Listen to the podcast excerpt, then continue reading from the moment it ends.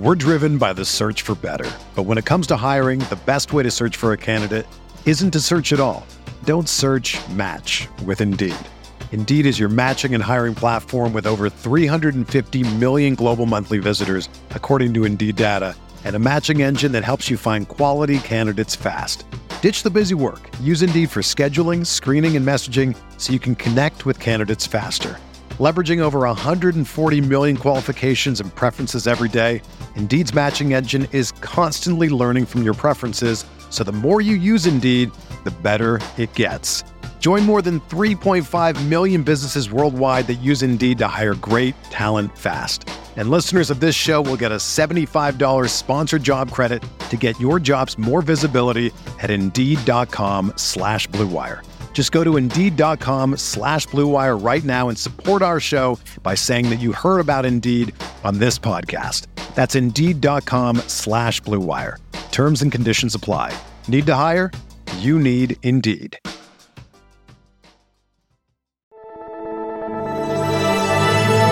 Blue Wire.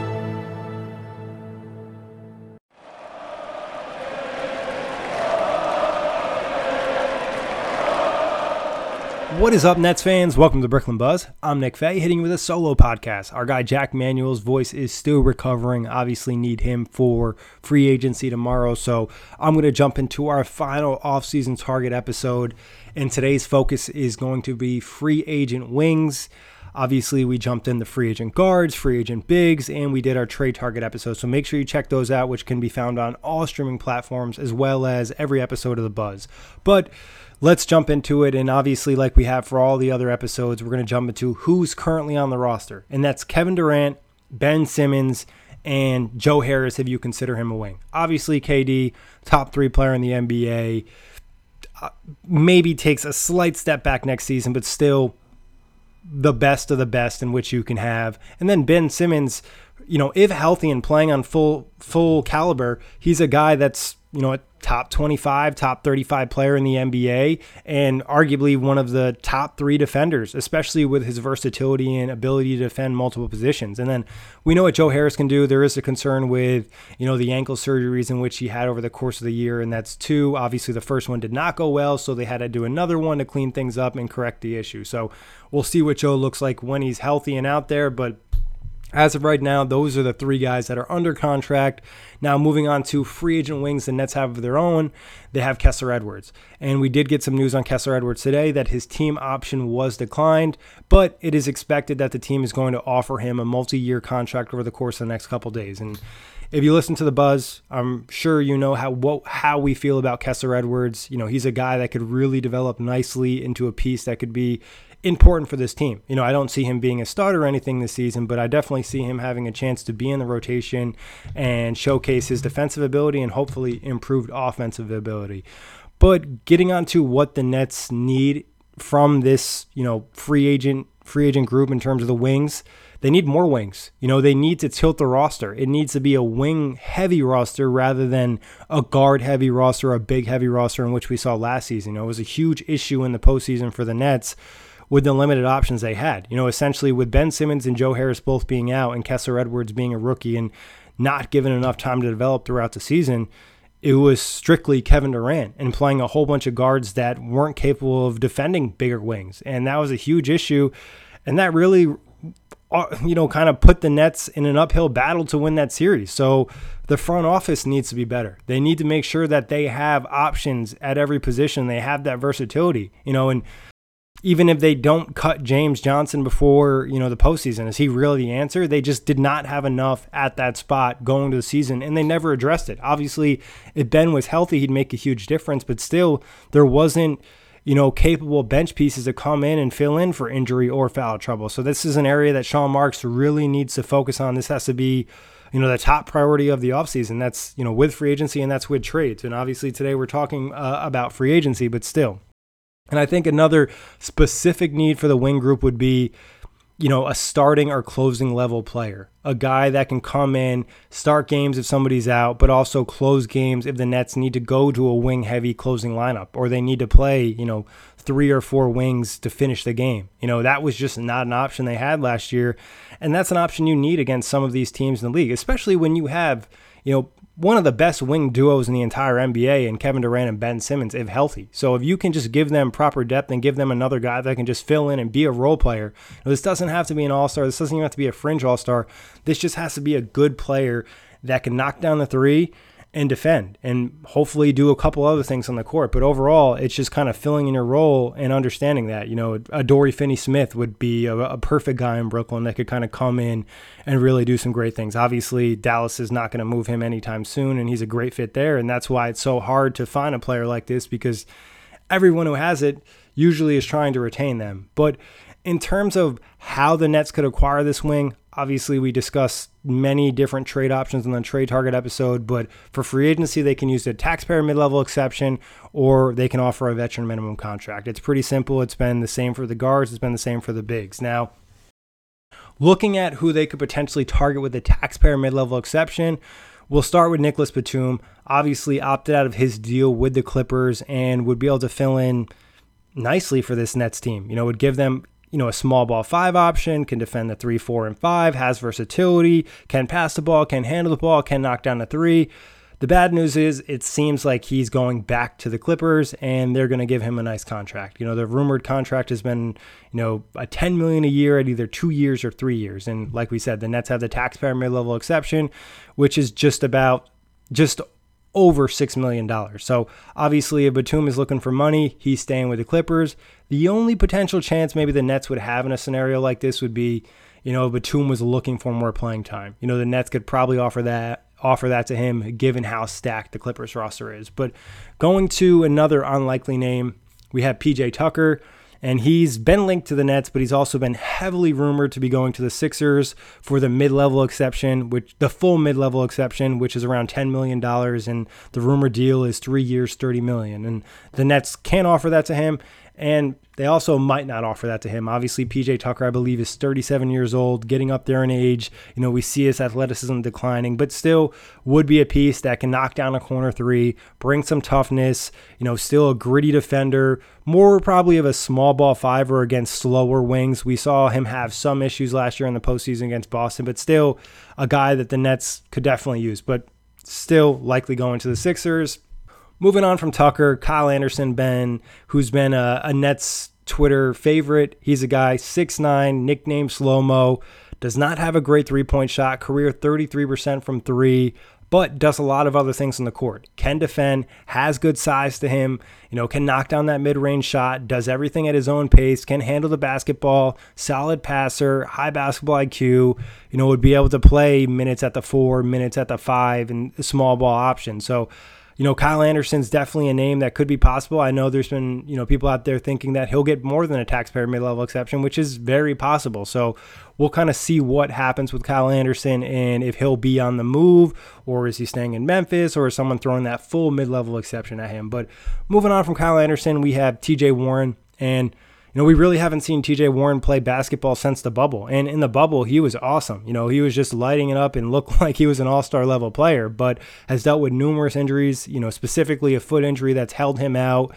We're not really sure what he'll look like if he's on the court, but if he plays, you know, even at 75% of how he played in the bubble, this would be a steal for the taxpayer mid level exception. And the idea is, you know, he needs to kind of have a prove it year so he can go get that big contract up to the level he was playing in the bubble. And, you know, he was also improving his defense when he was in the bubble. He was also shooting a better percentage from three over over the course of his career in Indiana. Not super high volume, but still improved three point shooting. Is a guy that can be active on the boards, not necessarily a great rebounder, but has spurts. Not really going to be much of a passer either, but he can score the basketball and give you some good size and some good strength in the wing at six eight. So TJ Warren is definitely a possibility for the Nets if that's the type of player they're interested in. Obviously, a little risk with Warren given the injury, and we haven't really seen him play and how he would necessarily fit, but still very talented. And you worry about the fit later. After that, we got Cody and Caleb Martin, both restricted free agents, both unlikely to hit the unrestricted free agent market. So, not very likely you see them, you know, leave Charlotte or Miami. Both guys, very similar skill sets great hustle, great energy, good defenders, can knock down the three, can handle the ball a little bit. Just one of those pesky guys you love to have on your team, and definitely a guy when he's not on your team kind of drives you nuts. But still, very unlikely we see those guys leave their current situation. And then on to Otto Porter, a guy that seems pretty likely to leave Golden State, you know, especially because it seems like Golden State has other plans for their taxpayer mid level exception and really can only offer Otto Porter a slight raise of the veteran minimum. So Porter's also a guy that's been tied to the Nets in the past, you know, tied to them last offseason. There was a lot of people who thought he was a lock to land in Brooklyn. And obviously we know what happened in Washington when uh, Sean Marks threw that wild offer sheet at him. So Otto would be a guy that comes in, provides you some nice wing depth, still only 29 years old, not not up there in age, just has missed a lot of time due to his injury history. Last year did play 63 games, but prior to that, there was definitely a concern. You know, it was 28 games, it was 15 games, it was 14 games. So, you know, seeing Porter on on the court last year in healthy was great, but can he consistently keep that up? We're not really sure, but if he can, you know, he definitely would be a solid piece. You know, averaged about eight points last year, did shoot 37% from three, not crazy volume. We saw him in the finals a little reluctant at times to take some of those shots. Defensively, he's not a lockdown guy, but he is a solid defender and can rebound the basketball. So Porter would be a really nice add to this team. And I think he'd also be comfortable in a bench role, and you don't necessarily have to start him. And he'd be a great guy to kind of have come off the bench if you make a bigger wing acquisition on the trade market. So Porter seems the most likely on this list, given you know the rumors we've seen, his current situation, and the Nets' previous interest in him. But we're driven by the search for better. But when it comes to hiring, the best way to search for a candidate isn't to search at all. Don't search. Match with Indeed. Indeed is your matching and hiring platform with over 350 million global monthly visitors, according to Indeed data, and a matching engine that helps you find quality candidates fast. Ditch the busy work. Use Indeed for scheduling, screening, and messaging so you can connect with candidates faster. Leveraging over 140 million qualifications and preferences every day, Indeed's matching engine is constantly learning from your preferences, so the more you use Indeed, the better it gets. Join more than 3.5 million businesses worldwide that use Indeed to hire great talent fast. And listeners of this show will get a $75 sponsored job credit to get your jobs more visibility at Indeed.com slash BlueWire. Just go to Indeed.com slash BlueWire right now and support our show by saying that you heard about Indeed on this podcast. That's Indeed.com slash BlueWire. Terms and conditions apply. Need to hire? You need Indeed. It's only a kick, a jump, a block. It's only a serve. It's only a tackle, a run. It's only for the fans. After all, it's only pressure. You got this. Adidas.